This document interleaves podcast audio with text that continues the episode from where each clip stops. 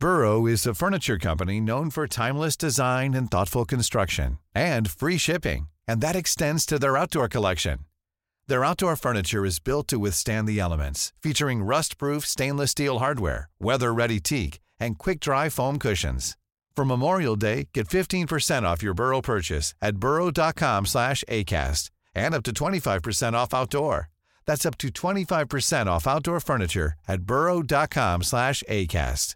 Many of us have those stubborn pounds that seem impossible to lose, no matter how good we eat or how hard we work out. My solution is PlushCare. PlushCare is a leading telehealth provider with doctors who are there for you day and night to partner with you in your weight loss journey. They can prescribe FDA-approved weight loss medications like Wagovi and Zepbound for those who qualify. Plus, they accept most insurance plans. To get started, visit plushcare.com slash weight loss. That's plushcare.com slash weight loss. Many of us have those stubborn pounds that seem impossible to lose, no matter how good we eat or how hard we work out. My solution is PlushCare.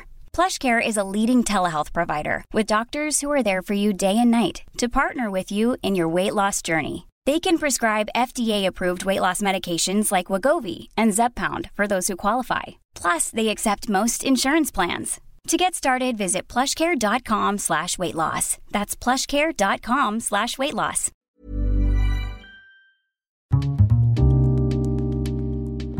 Det här programmet handlar om en noga utvald bok och ett samtal med dess författare.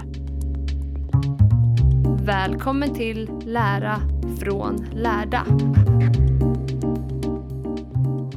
Fredrik Hillborg vid micken. Det här är Lära från lärda. Sveriges enda podcast som eh, kretsar kring facklitteratur. Idag sitter jag med en bok som heter Digital marknadsföring. Den är skriven av Roger Ström och Martin Wendel. Den här veckan har jag faktiskt eh, Martin här rent fysiskt och jag har Roger på länk. Det här är ytterligare en specialare som jag aldrig gjort förut. Så vi, eftersom vi pratar digitalt så testar vi också att spela in lite digitalt tänkte vi. Vill ni börja presentera er? Ja, Martin Wendel heter jag. Eh, till vardags är jag på KTH, på industriell ekonomi. Där är jag lärare och forskar en del. Eh, inom? Eh, inom eh, marknadsföring, eh, affärsutveckling, eh, entreprenörskap. Ja. Strategi. Yes. Och Roger på länk? Roger Ström här från Skåne på länk. Jag eh, har också förflutet och har väl fortfarande en halv fot kvar inne i eh, undervisnings och forskningsvärlden. Och eh, jag och Martin håller på att snickra ihop en ny forskningsansökan här nu till några projekt vi har tänkt oss.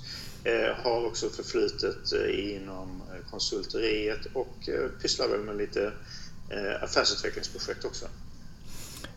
Kan ni säga någonting om eh, boken Digital marknadsföring? Vad är syftet och vem vänder den sig till? Det, det, vi har försökt är att brygga den gamla så att säga, klassiska marknadsföringen med det digitala och inte gått in, i boken går vi inte in i detalj på hur gör du med Google AdWords eller något sånt där, utan vi får, försöker hålla oss på mer en strategisk nivå. Och det är väl det som gör skillnaden jämfört med mycket annat som är skrivet. Det går, det går ganska snabbt ner på så här ska du göra rent praktiskt. Medan vi vill först fundera på, ja men vänta nu, varför ska du göra det? Vad vill du uppnå? Mm. Om vi börjar i änden då. Eh, digital kontra traditionell marknadsföring. Den heter ju digital. Vad, vad är eh, skillnaderna? Alltså, vi, vi utgår ju väldigt mycket från Alltså jag är lite tekniknörd sådär. Nu kommer jag från teknisk högskola så det får man vara det. Så vi tittar ju mycket på vad är det egentligen, vad är det det digitala gör? Vad är det det förändrar? Och när det gäller marknadsföring så, så blir det lite hokus pokus. Om det hade varit istället en, en bil och vi säger att nu, nu har du en motor som är dubbelt så stark eller du har dubbdäck på vintern. Då förstår alla vad, vad tekniken gör. Mm. Men när det gäller digitaliseringen så blir det, ganska, blir det mycket mer abstrakt. Eh, men det som det digitala gör ju att den, det förändrar ju det gamla systemet. Det tar bort en hel del barriärer i processen. Eh, det vill säga helt plötsligt har, har, har kunder eh, tillgång till all information. Helt mm. plötsligt kan alla kommunicera med varandra. Saker och ting sprids blixtsnabbt. Så det finns ju vissa saker som tekniken så att säga tillför. Och det ändrar ju hela den gamla marknadsföringen. Inte så att marknadsföring i grunden har det är ju samma sak som innan, men en hel del motstånd har försvunnit i processen och systemet och då rasslar det till. Mm. Förutom då att vi plockas bort en massa barriärer så skapar det också nya möjligheter. Och sen när man då tar nästa steg då när eh, vi kommer så långt att kunder och eh, framförallt konsumenter som vi har tittat på börjar använda eh, den nya tekniken, de nya plattformarna så skapas det ju i slutändan eh, nya konsumentbeteenden också. Och de här nya konsumentbeteendena föder ju också nya krav på hur eh, hur man vill att tekniken ska fungera. Som i nästa steg utvecklar tekniken. Så vi har ju ett, ett samspel då mellan teknikutveckling och förändring av konsumentbeteenden som sedan så småningom också ger återverkningar på nya affärsmöjligheter och, och ny teknikutveckling. Har ni några konkreta exempel på ny teknik som ger, eller nya konsumentbeteenden som ger? Vi, vi kan ju ta exempelvis eh, det som vi börjar titta på. Vad händer med butikshandeln när kunden har tillgång till all information i butik eller nära butik. Mm. Eh, då är det ju som så att, att eh, plötsligt kan ju konsumenterna när de står i butik accessa vilken information som helst om produkter och om varumärken och eh, också är de inte längre låsta till butiken som det självklara valet för att de har gjort en investering för att, eh, för att ta sig dit, komma dit och leta upp vissa produkter. Utan de kan, ju, har ju oändliga alternativ i butiken att gå till andra butiker eller beställa direkt på webben exempelvis. Det är ju eh, ett exempel på en, en förändring utav konsumentbeteenden. Att man står i, på en butik och tittar på en TV-apparat och sen kan man surfa upp och titta på vad den kostar någon annanstans eller hur den funkar. Ja, och, och beställa direkt och gå ut från butiken. Och då har du använt butiken som en inform informationskanal för att klämma, känna, prova, någonting åt det hållet. Och, men, och sen samtidigt utnyttjat både de fördelar som butiken har med de fördelar som det digitala har. För mm. att du ska kunna göra ett bättre köpbeslut. Vad, vad handlar egentligen marknadsföring om? Enligt er? Alltså i, i grund och botten ser vi ju som att, att marknadsföring, eh, syftet med marknadsföring är ju på något vis att, eh, att, eh, att, att skapa värde. Och den traditionella eh, synen på marknadsföring handlar ju om att det är oftast är produkterna och tjänsterna som är så att säga bäraren av värdet och så fort eh, den här produkten övergår från en, en säljare till en köpare, så, om det nu är guld eller kameler eller vad det nu är för någonting då, så har då värdet automatiskt överförts till, till eh, köparen som då innehar det här värdet. Eh, det vi tittar på eh, mer och som blir mer intressant i, i digitala kanaler är ju hur man hjälper kunderna att realisera värdet ur produkter och tjänster.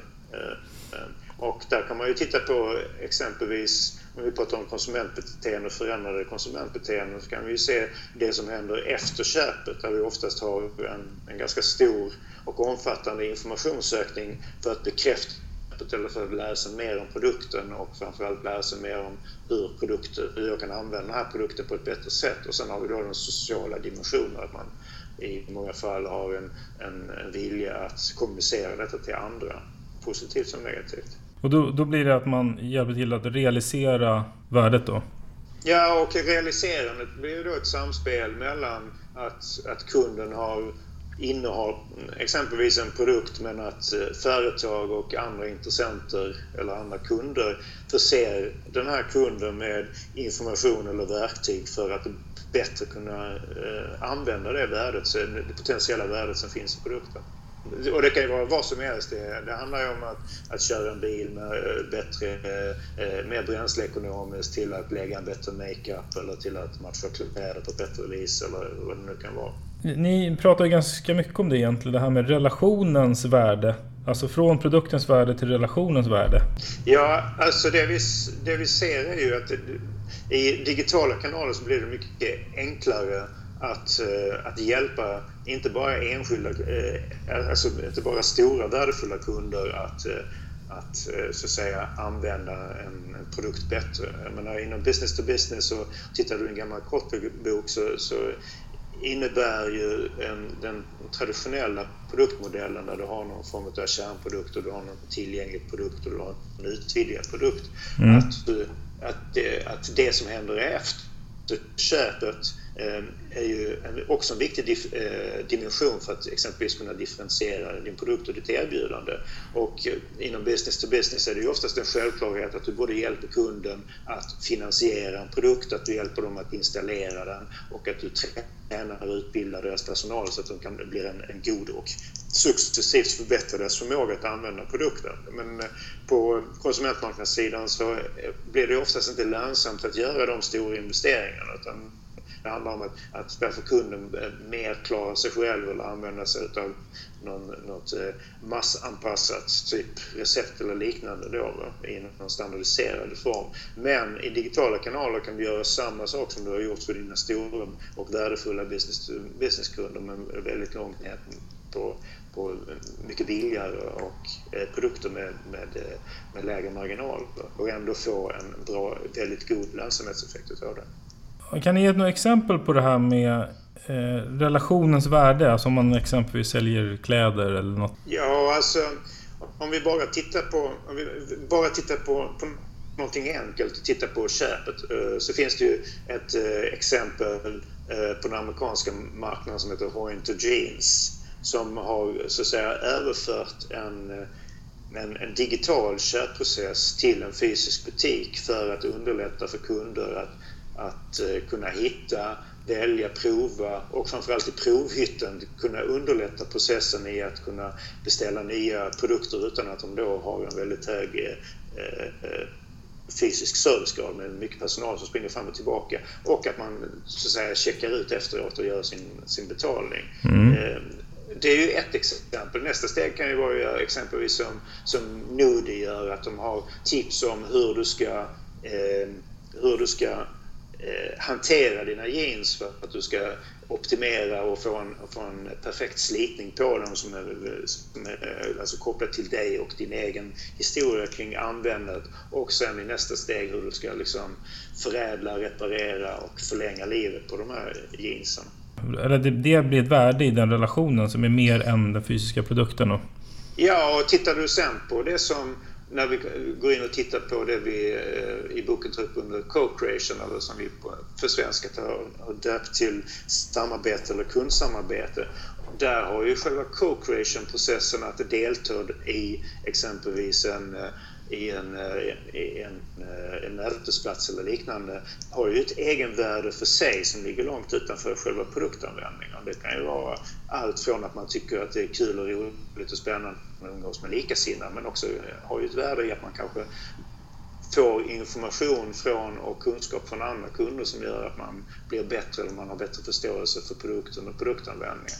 Eller det finns ju möjligheter då att kanske att, eh, att excellera, att man är väldigt duktig på att hantera vissa frågeställningar. Det finns ju kunder som hanterar så att säga, eh, produktsupport åt andra kunder. Och det är ju liksom värdeskapande både ur, företag, för, ur företagets synvinkel men också mm. värdeskapande både för de kunder som bidrar med produktsupporten och sen de som får det eftersom de är väldigt väl införstådda i kundens situation jämfört med klassisk marknadsföring så innebär ju det här dock en hel del utmaningar.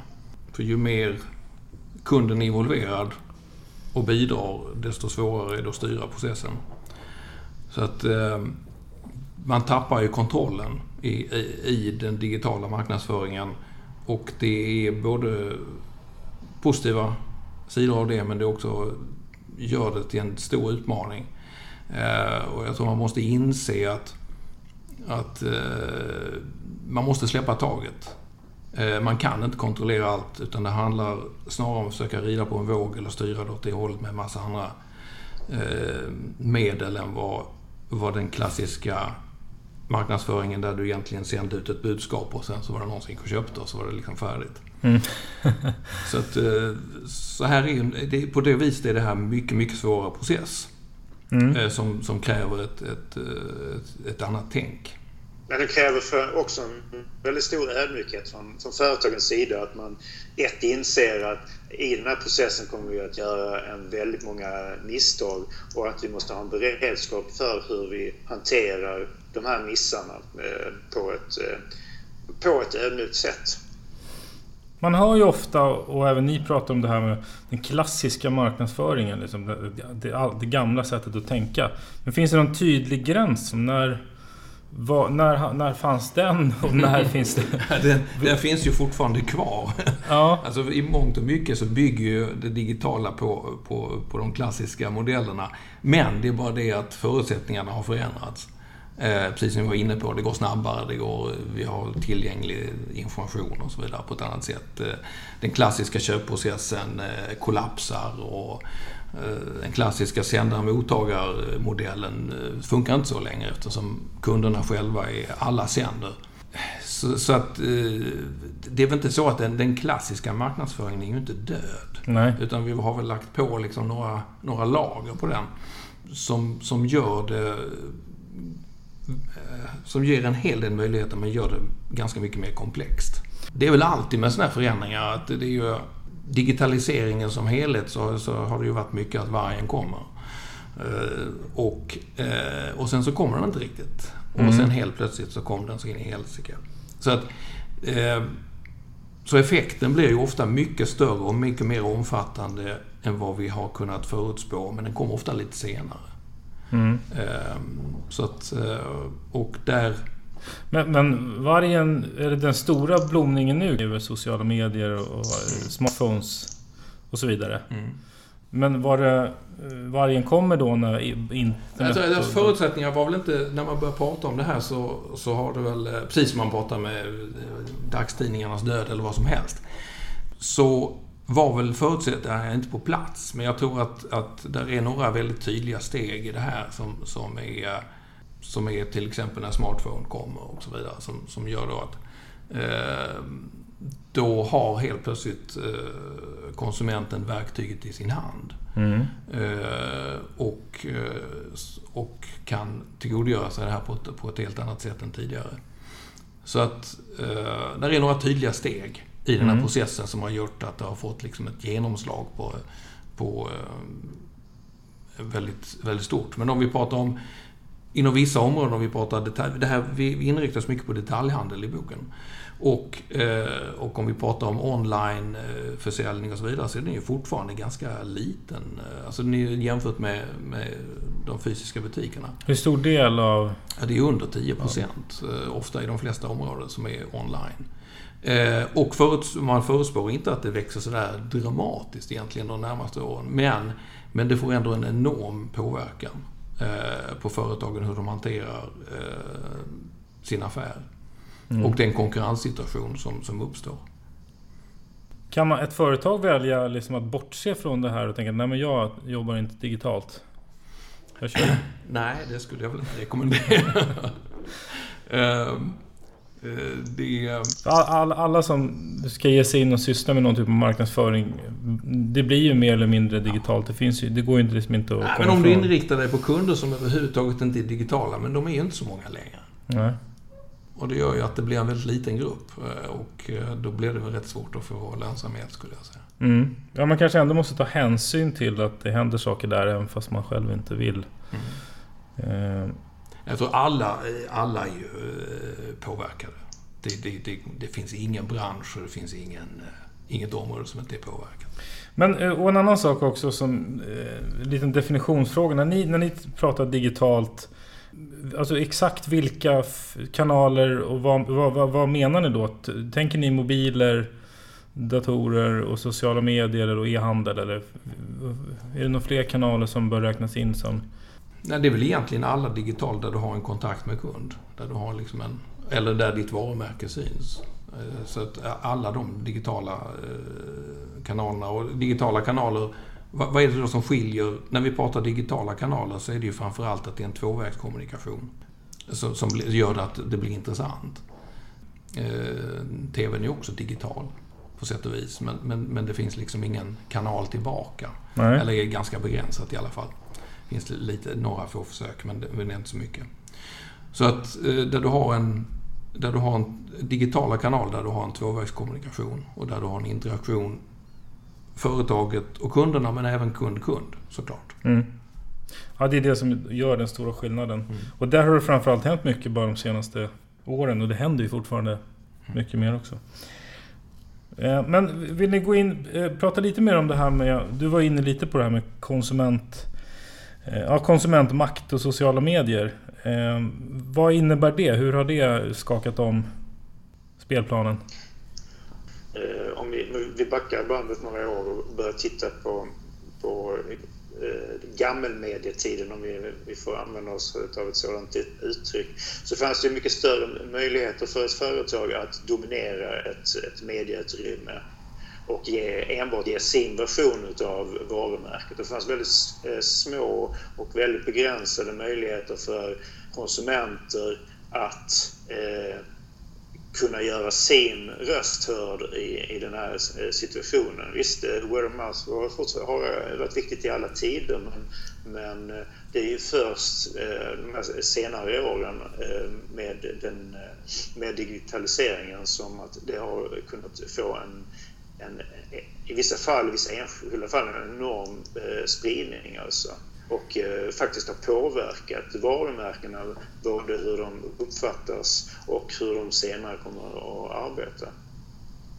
Vi har ju några case på det på eh, vår eh, webbplats eller vår blogg för, eh, för boken. Så att, eh, och mm. ett exempel där är det klassiska eh, eh, caset kring eh, klagomålshantering Eh, vi har eh, United Airlines och en eh, musiker som då inte var så känd som eh, efter åtta månader fick reda på att flygbolaget inte skulle ersätta hans gitarr som han hade förstört vid en flygning och pågående turné.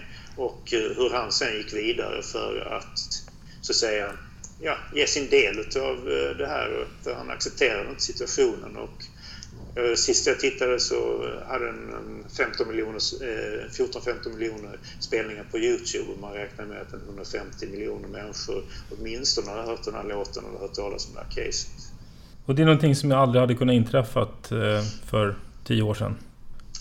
Nej, alltså kanske, men det hade krävts väldigt mycket mer arbete. I så fall hade det tagit väldigt mycket längre tid innan den här Eh, spridningen hade blivit så omfattande. Mm. Eh, och sen, det som också händer är ju samspelet mellan så att säga, de traditionella eller gammelmedierna och de digitala medierna. Att när någonting så att säga, eh, blossar upp i de digitala medierna så är ju de traditionella medierna snabba på att göra detta till en nyhet och vilket i sin tur gör att, att spridningen ökas ytterligare. Men man, man, kan också se konsument, den här då konsumentmakten som en resurs. Ja, alltså det, det rätta mig om jag har fel, men min uppfattning är att, eller vår uppfattning är väl att, att eh, med digitala kanaler och plattformar så finns det en, en ökad förutsättning för kunder att vara mer delaktiga och vara med och påverka eh, hur varumärket uppfattas, eh, vem det säljs till och ha möjlighet att bidra positivt, exempelvis med produktutveckling eller kundsupport eller eh, eh rekrytera nya kunder eller vad det nu kan vara, sprida omdömen om, om eh, produkter och varumärken som de gillar. Men också att de är, kan vara minst eh, lika kreativa och förslagna och eh, engagerade när, det, när de är missnöjda. Och rätt utnyttjat så är ju detta en, en, enorm kraft och resurs för företagen. Både kostnadsbesparande men också att det, det, de här kunderna eller konsumenterna upplever att det är ett, ett stort värde i att delta och att kunna påverka och att andra bryr sig och att andra lyssnar. Har ni något eh, konkret exempel där? Eh, konsumentsidan finns det ju exempelvis, vi har ju eh, grannen här borta som eh, gör leksaker, lego exempelvis. Mm. Och där har man ju varit väldigt duktig på under ganska så lång tid att utnyttja entusiaster för att eh, så att säga utveckla produkter. Och tar man då de här eh, Mindstorms heter de här robotarna Och där finns det exempelvis under långa perioder, beroende på vilken generation de har jobbat med, funnits ritningar och lösningar och eh, liknande som har varit så pass avancerade så de har, eh, den egna personalen på Lego har inte kunnat hantera det utan har fått hänvisa till externa forum för att eh, om det är någon som har haft frågor eller synpunkter på det hela. Du har ju nu, de har, jag tror det är Technics eh, som är lite lägre ner i åldrarna, det är kanske en definitionsfråga, där man har eh, en pågående tävling där, man, där kunder får komma med förslag på design och nästa steg är att de ska värva tillräckligt många som gillar den här designen och sen fattar en en, en grupp inom Lego då ett eh, beslut för om man ska eh, producera och lansera de här typerna, eh, de här nya designerna för de här produkterna. Så man liksom tar vara på konsumenten och de som använder produkterna på olika sätt? Ja, och i vissa fall är det om man tittar mer på att det är Eh, man kanske inte tittar så mycket på produkten utan tittar mer på varumärkesinnehållet så handlar det också om att, att man, kanske, man, man både får släppa men också en kraft i att låta kunderna till viss del, eller till stor del, driva utvecklingen om, om hur varumärket utvecklas. Sen finns det ju de som har misslyckats med det hela och, och har tappat kontrollen helt och man har fått varumärket att köra i, i, i diket. Eh, och, eh, så det, det, är en, en svår balansgång. Men en, en, eh, en lyhördhet och sen handlar det om att också ur företagets synvinkel förstå vad har vi för verktyg idag att jobba med för att styra varumärkesutvecklingen men också ta in de intryck och de idéer som finns från kunder. Ready to pop the question? The jewelers at BlueNile.com have got sparkle down to a science with beautiful lab-grown diamonds worthy of your most brilliant moments. Their lab-grown diamonds are independently graded and guaranteed identical to natural diamonds and they're ready to ship to your door. Go to Bluenile.com and use promo code LISTEN to get $50 off your purchase of $500 or more. That's code LISTEN at Bluenile.com for $50 off. Bluenile.com code LISTEN. Hiring for your small business? If you're not looking for professionals on LinkedIn, you're looking in the wrong place. That's like looking for your car keys in a fish tank. LinkedIn helps you hire professionals you can't find anywhere else, even those who aren't actively searching for a new job but might be open to the perfect role. In a given month, over 70% of LinkedIn users don't even visit other leading job sites. So start looking in the right place. With LinkedIn, you can hire professionals like a professional. Post your free job on linkedin.com slash people today. Burrow's furniture is built for the way you live. From ensuring easy assembly and disassembly to honoring highly requested new colors for their award-winning seating, they always have their customers in mind. Their modular seating is made out of durable materials to last and grow with you. And with Burrow, you always get fast, free shipping. Get up to 60% off during Burrow's Memorial Day sale at burrow.com slash ACAST. That's burrow.com slash ACAST. burrow.com slash ACAST. Det krävs ju en ömsesidig respekt och, eh, ja. och det finns också en, en, en stor vilja att vara delaktig och bidra. Och det, det, det ser man ju också från från andra områden som om vi tittar på eh, eh, Linux-utvecklingen eller vad det nu kan vara. Eh, det är ju svårt ibland att förstå hur, hur människor kan eh, alltså, lägga så enormt mycket tid och kraft på att bidra med något där man tycker, men vadå, vad får de igen egentligen?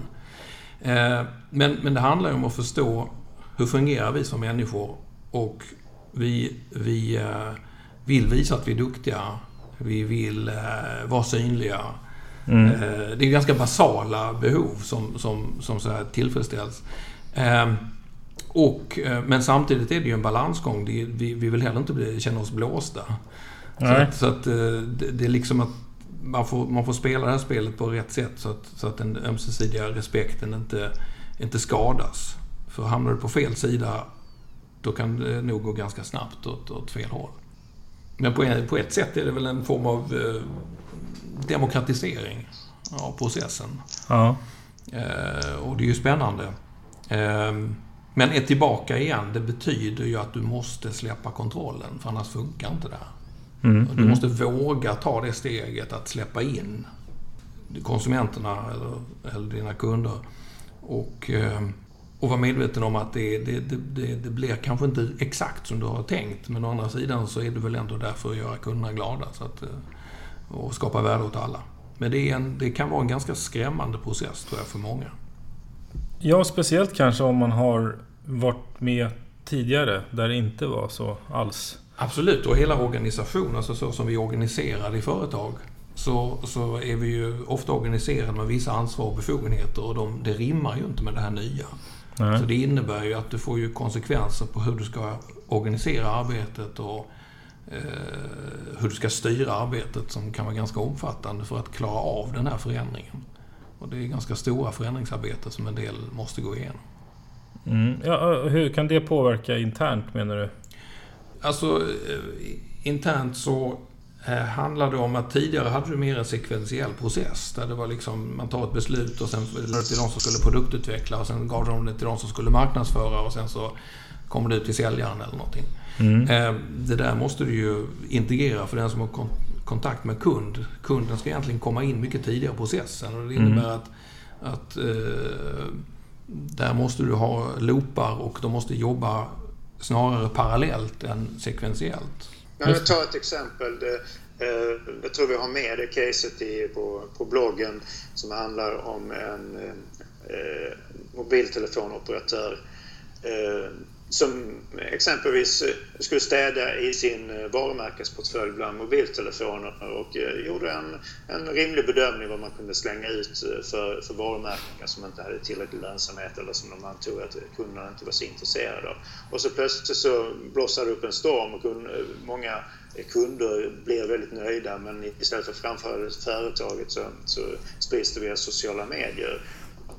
Lärdomen där är väl ett, förutom då att du måste bevaka och lyssna in eh, de sociala medierna. Är kanske att den typen av beslut ska föregås av att du, att du eh, på något vis skannar av eller gör, eh, tar reda på vad, vad, vad händer om, om vi fattar det här beslutet. Är, det, är detta framkomligt? Kan vi ha en dialog? Kan vi ersätta med någonting annat? Eller, eller är det så att det här är must to have? Eller vad är det för någonting? Och då, då blir det då blir det en, en annan beslutsprocess som företaget oftast inte är vana vid att hantera. Mm. Och, det, och, det kan också vara så att man får rucka på var befogenheterna och, och det, det slutliga mandatet ska ligga också. Den här interaktiviteten då, som man tänker liksom digitalisering, det här med att det blir inte från envägskommunikation till att det blir en interaktivitet. Eh, finns det några andra effekter av, av den än just det här eh, just konsumentmakten blir med? Är det några andra effekter som ni som man kan se? Du kan ju ta nästa steg förutom att prata om varumärke och varumärkesinnehåll eh, handlar det också om eh, positionering. När det, exempelvis en del av positionering handlar om att spela målgruppen antingen som den är eller skulle vilja vara eller någon idealbild eller liknande. Och när du plötsligt har många sändare som, som eh, speglar vem som använder varumärket, ja då blir det kanske inte riktigt så tydligt. Jag menar, det är inget nytt fenomen att, att subgrupper i samhället anammar varumärken med en viss betydelse och, och genom sin användning och sättet att använda det på eh, får varumär ger varumärket en helt ny innebörd. Eh, detta kan ju både vara en revitalisering av varumärket eller också kan det vara så att man, man sänder fel budskap. Livsvarumärken har ju haft en vissa eh, utmaningar kring det. Eh, mm. Exempelvis eh, hur vissa musikartister eller använder deras varumärken. Exempelvis lyxbilar, eh, smycken och liknande. Det var, det var kanske inte de här kunderna vi tänkte oss eh, vi skulle ha i första hand och kanske de vi skulle visa upp i, i första hand som, som de optimala användarna av produkterna.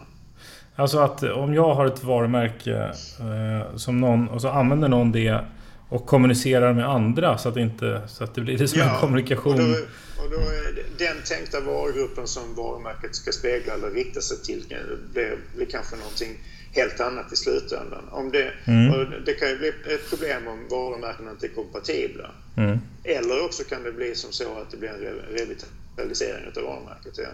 Mm. Eh, men som sagt, en utmaning är det oavsett. Ska du säga någonting om mediekanal? Alltså vilka mediekanaler finns det och hur ska man liksom, hur väljer man vilka kanaler man ska vara i? Ehm, ja, det är en eh, bekymmersam fråga. Den, den kan till viss del lösas genom eh, hur man har hanterat medievalet tidigare. Det vill säga att man har ett antal kriterier som du utvärderar eh, Eh, olika eh, kanaler kanaler utefter och så ska du optimera det utifrån målgrupp och eh, budskap och, och förväntad effekt. Och, och, det går ju till viss del att använda. Men sen kan man ju vända på det och titta på det ur kundens synvinkel och, och ställa sig frågorna, är det några kanaler som vi kan låta bli?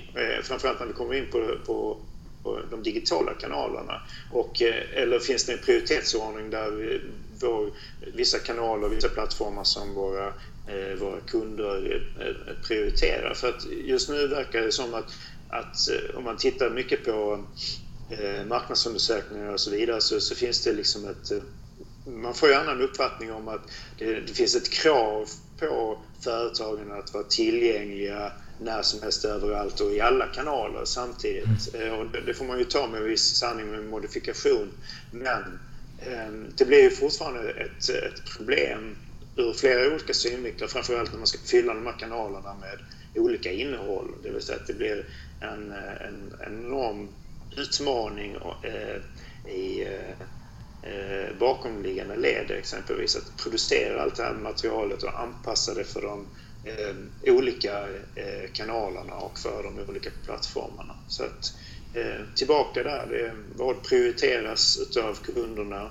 Eh, vad kan vi göra? Vad får vi förvänta oss vi får mest effekt? Och så småningom också vi måste kunna integrera det här så att det måste finnas en enorm form av realism vad vi klarar av att hantera själva. Mm.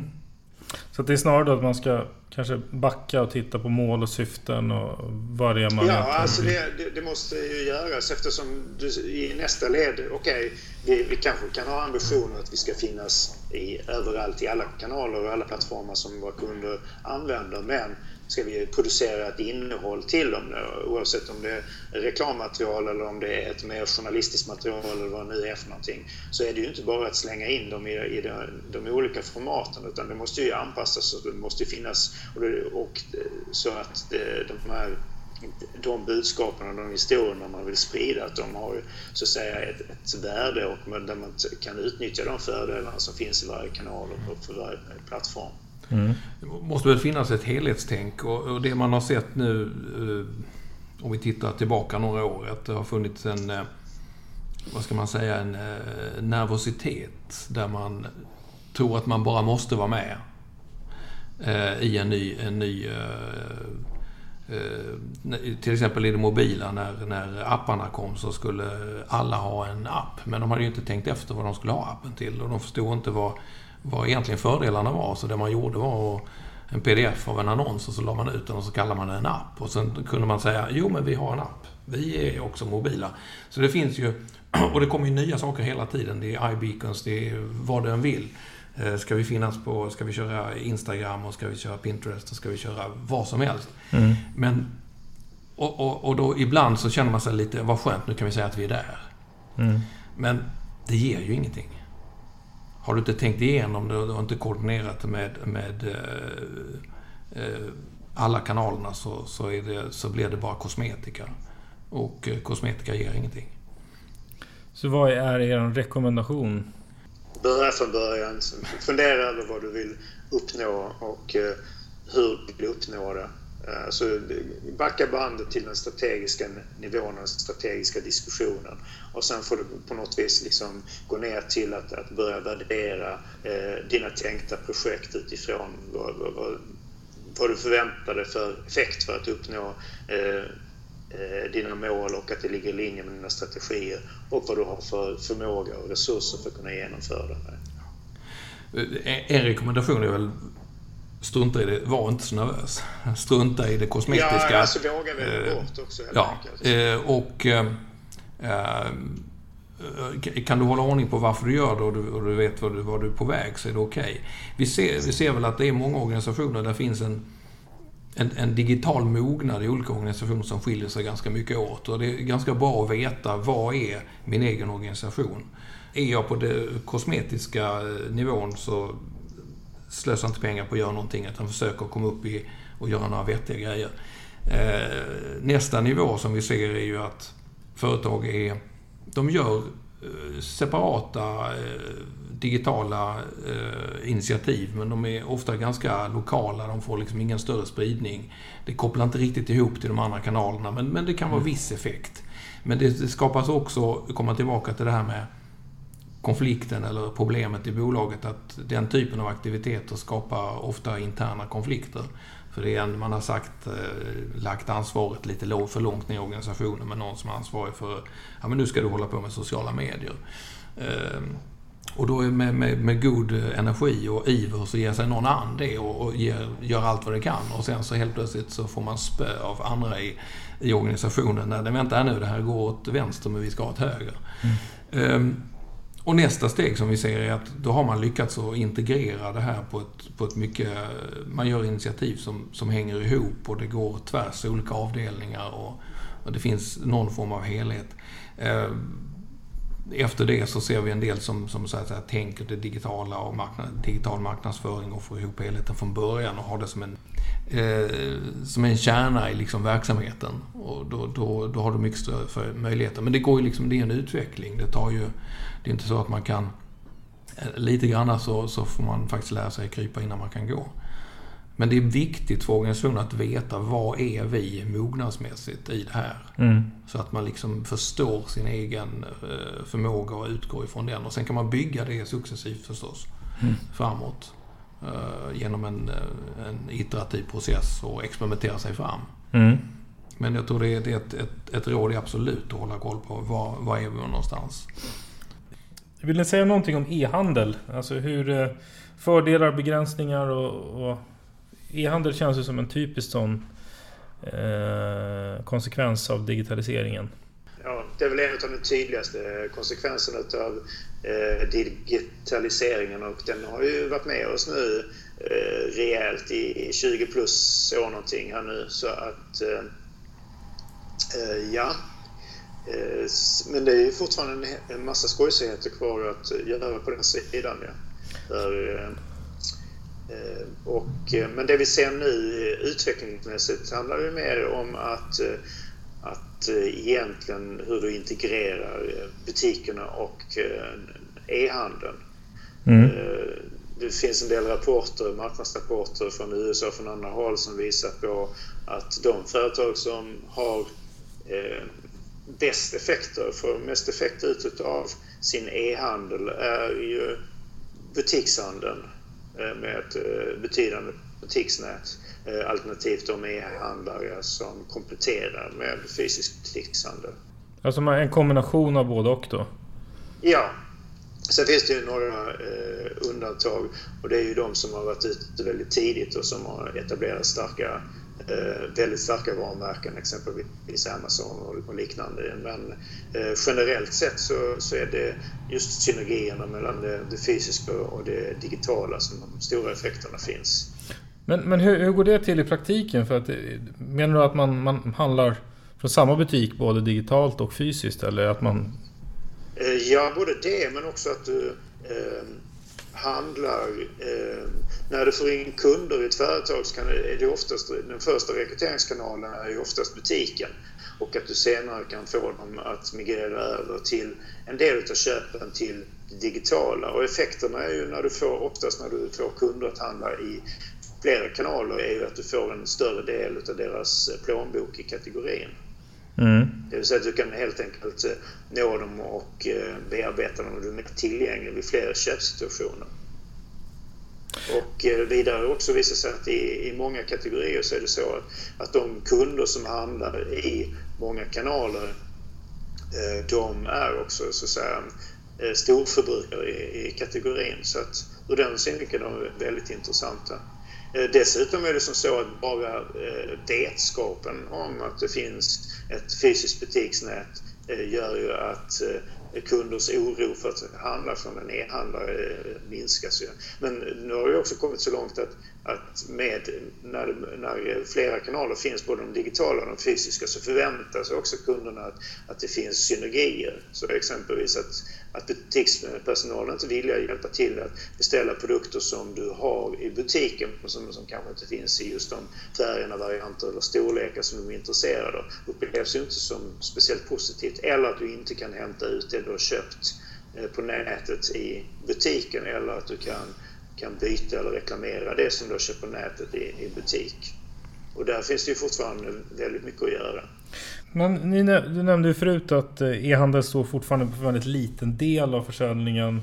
Och som du säger då med, med att e-handel kan... Det bästa när det kombineras med både, både fysisk butik och e-handel och så vidare. Ja, för det, butikshandeln, alltså försäljningsvolymerna på butikshandeln. Samtidigt så stödjer en ökad försäljningsvolym i, i digitala kanaler också. Vilka har den slagit ut då? För det måste ju ha slagit ut några också. Det kan ju inte bara ökat allting. Nej, alltså det är ju de, det är de som, alltså det är mindre e-handlare som eh, inte har varit tillräckligt tydliga, eller har tillräckligt tydliga fördelar eh, och som inte har tillräckligt starkt varumärke. Och eh, naturligtvis de butikskedjor som inte har etablerat sig eh, digitalt heller. Okej, okay, så det har, det har, utvecklingen gått åt att de överlevarna blir de som har både och? Eh, ja. Eller alternativt var väldigt tidiga då? Och har gjort med vissa undantag då exempelvis e-handlare med som har bakomliggande väldigt starkt varumärke. Är, är det inte också de som är väldigt nischade e-handlare som, är, som klarar sig bra? Jo, naturligtvis också. Eh, de har ju en, en klar fördel också ju. Eh, om vi pratar e-handlare. Men vi är fortfarande tillbaka till ruta ett. Hur ska du kunna få en stor eh, Eh, del av kundens plånbok om det bara finns i en kanal? Och hur ska du kunna ut, hur ska du rekrytera nya kunder som kanske inte är helt digitala eller har en lägre eh, digital mognadsgrad om du inte har ett butiksnät. Då har du en mycket långsammare adoption och eh, då din nisch imiterbar eller det du har att erbjuda nischen imiterbart, då öppnar du också upp för en potentiell konkurrens. Har ni någonting att säga om utvecklingen och eventuella trender och framåtblick? Ja, alltså eh, vi ser ju fortfarande, om vi tittar på den svenska marknaden som ett delvis eh, isolerat eh, företeelse så ser vi ju exempelvis att vi har en, en, en hög digital mognad hos svenska konsumenter i form av att vi är vana e-handelsköpare. Mm. Men vi är ju inte alls lika framstående eh, med att använda mobiler i den fysiska handeln eller att vi, vi kopplar ihop det.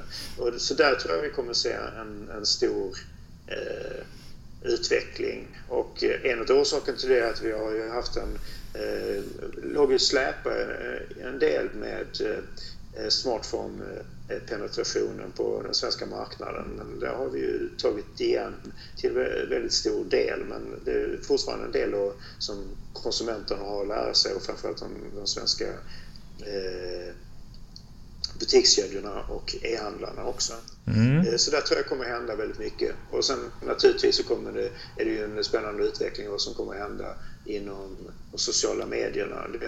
Eh, i sig, eller framförallt hur företagen kommer att utveckla sitt agerande i sociala medierna. Sen har vi sådana klassiska utmaningar också som med adblockers och liknande. Hur, hur ska vi med ett, ett traditionellt tänk där vi har en mer eller mindre påtvingad exponering som vi har i gammelmedia även ha det, kunna få det att fungera i digitala medier? Eller måste vi hitta andra roller för våra digitala medier och vårt sätt att kunna exponera eh, innehåll för konsumenter? Måste vi liksom tänka om i de digitala medierna och kommer det i så fall att innebära att vi får en förflyttning från eh, den här påtvingade exponeringen eh, i, tillbaka till de traditionella medierna. Så, och där finns det väl inte riktigt några bra svar ännu men det finns väl en hel del ansatser kring hur man ska jobba med det hela. Mm.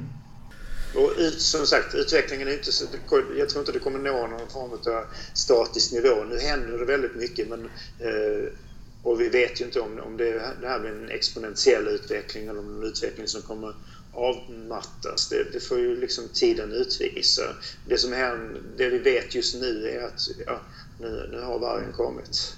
Ja, precis. Mm. Jag skulle bara nämna alltså den, det vi var inne på tidigare. Att, att kopplingen mellan eh, online och butik. Jag tror att butikshandeln, den vanliga butikshandeln kommer att bli oerhört mycket mer digital. Mm. Eh, och eh, du kommer att följa kunden mycket mer sömlöst genom när man går igenom de olika eh, kanalerna från digitala till butik. Ehm, för det är precis som vi var inne på tidigare, det finns stor potential för butikerna och så att säga hjälpa e-handeln och e-handeln att hjälpa butikerna. Och där tror jag det finns väldigt mycket att göra. Har, har ni någon eh, slutgiltig rekommendation till företag? Komma tillbaka till det vi sa tidigare att var, var rekommendationen som var dels strunta i det kosmetiska. Var eh, eh, modig nog att eh, hoppa över en del grejer. Eh, var oerhört medveten om vad organisationen är, vilka förutsättningar det har. Sen så är väl en rekommendation också att, att experimentera sig fram. Det vill säga att ha en, en iterativ approach till det här och prova olika saker innan man hoppar på stora dyra tekniska plattformar och vad det nu kan vara som, som investeringar.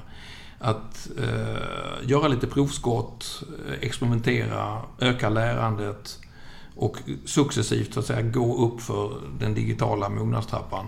Mm. Eh, och det är en ganska lång process och som vi var inne på tidigare, det kommer innebära att, ni, att företag måste förändra hur man styr, hur man organiserar.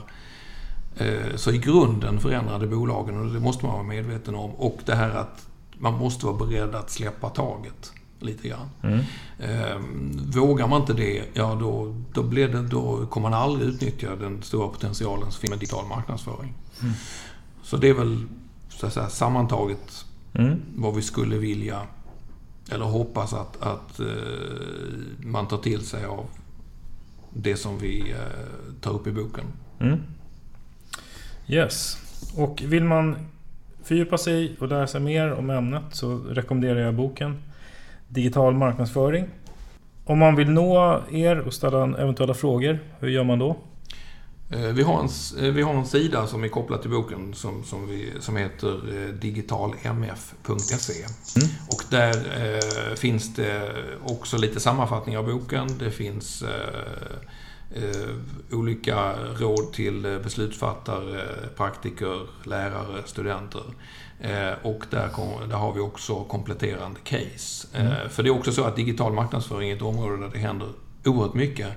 Så att det blir snabbt omodernt om man tar bara den senaste tekniken i boken. Så det har vi lagt digitalt istället. Mm. Eh, och där hittar man kontakter till, till oss. Mm. Så att där finns eh, vi och eh, mejladress och annat. Yes. Så digital... LinkedIn. Ja, LinkedIn också ja. Så digitalmf.se. Mm. Där hittar vi Då eh, tackar jag för att ni var med i programmet. Stort tack för att vi fick komma och prata om boken. Eh, och vill man ställa frågor till programmet mejlar man till fredriksnabelahillerb.org.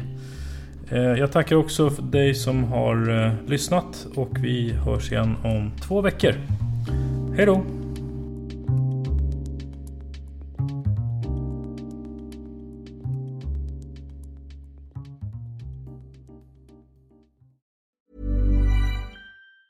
Planning for your next trip? Elevate your travel style with Quince. Quince has all the jet setting essentials you'll want for your next getaway, like European linen, premium luggage options, buttery soft Italian leather bags, and so much more. And it's all priced at 50 to 80% less than similar brands. Plus, Quince only works with factories that use safe and ethical manufacturing practices. Pack your bags with high-quality essentials you'll be wearing for vacations to come with Quince. Go to quince.com slash trip for free shipping and 365-day returns. Hey, it's Paige DeSorbo from Giggly Squad. High quality fashion without the price tag. Say hello to Quince.